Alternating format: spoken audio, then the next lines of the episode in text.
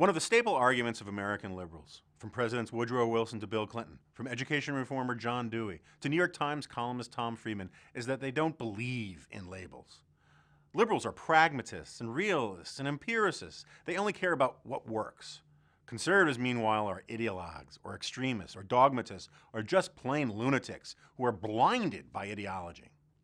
Here's what President Barack Obama said on the subject. What's required is a new Declaration of Independence, not just in our nation, but in our own lives, in our own hearts, from ideology and small thinking, from prejudice and bigotry. Did you catch that? If you have an ideology, you belong amongst the bigots and the mentally confused. Once you start paying attention, you'll hear variations on this claim all over the place. In truth, it is a very old technique, pioneered by none other than Napoleon Bonaparte who sought to demonize his critics as mesmerized theorists enthralled to an ideology while he put the needs of the nation above all considerations. Marx picked up the technique, arguing that only the people who agreed with him were free of mind-warping ideology. The desirability and inevitability of socialism was to them a scientific fact, and therefore anyone who disagrees with scientific fact must be, in effect, brainwashed. In the 20th century, the American progressives offered their own version of the same idea. They created a whole philosophical school, pragmatism, which as a matter of principle rejected philosophical principles. William James, the most important founder of pragmatism, argued that we should measure ideas not by whether they're right or wrong, but by whether they work. Ideas are right if they have cash value, according to James.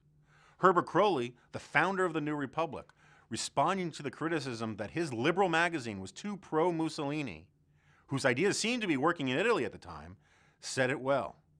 If there are any abstract liberal principles, we do not know how to formulate them.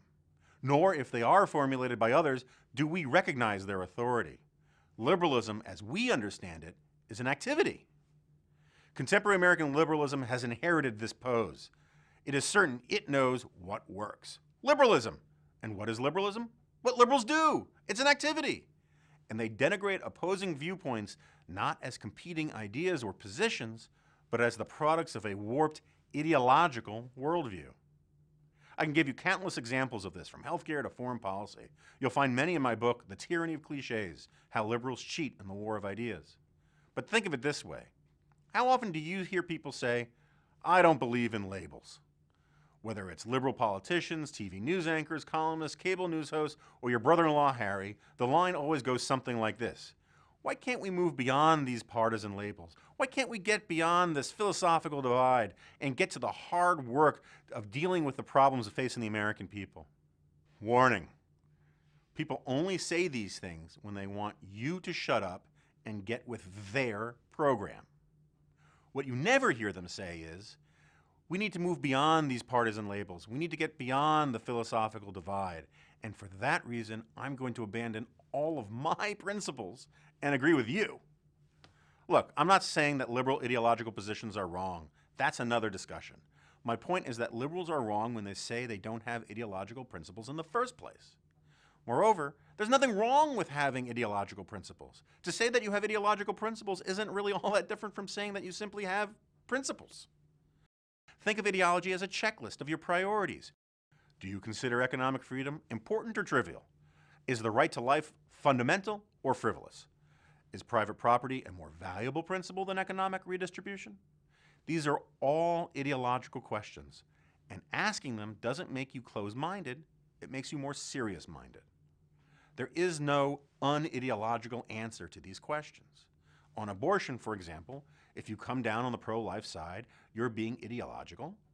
And if you come down on the pro-choice side, you're still being ideological. The difference is that people who take their principles seriously understand that they have principles. And when they string them together, they have an ideology. It is the people who constantly reject rigorous thinking because they are afraid to be led beyond their easy instincts who are closed-minded the fear of hypocrisy, of judging people, of making hard choices on principle. This is the fear of ideology that causes people to retreat into relativism or nihilism or what we might here call no labelism. As G.K. Chesterton wrote, trees have no dogmas and turnips are singularly broad-minded. In terms of ideology, serious people should aspire to be more than a tree or a turnip. I'm Jonah Goldberg for Prager University.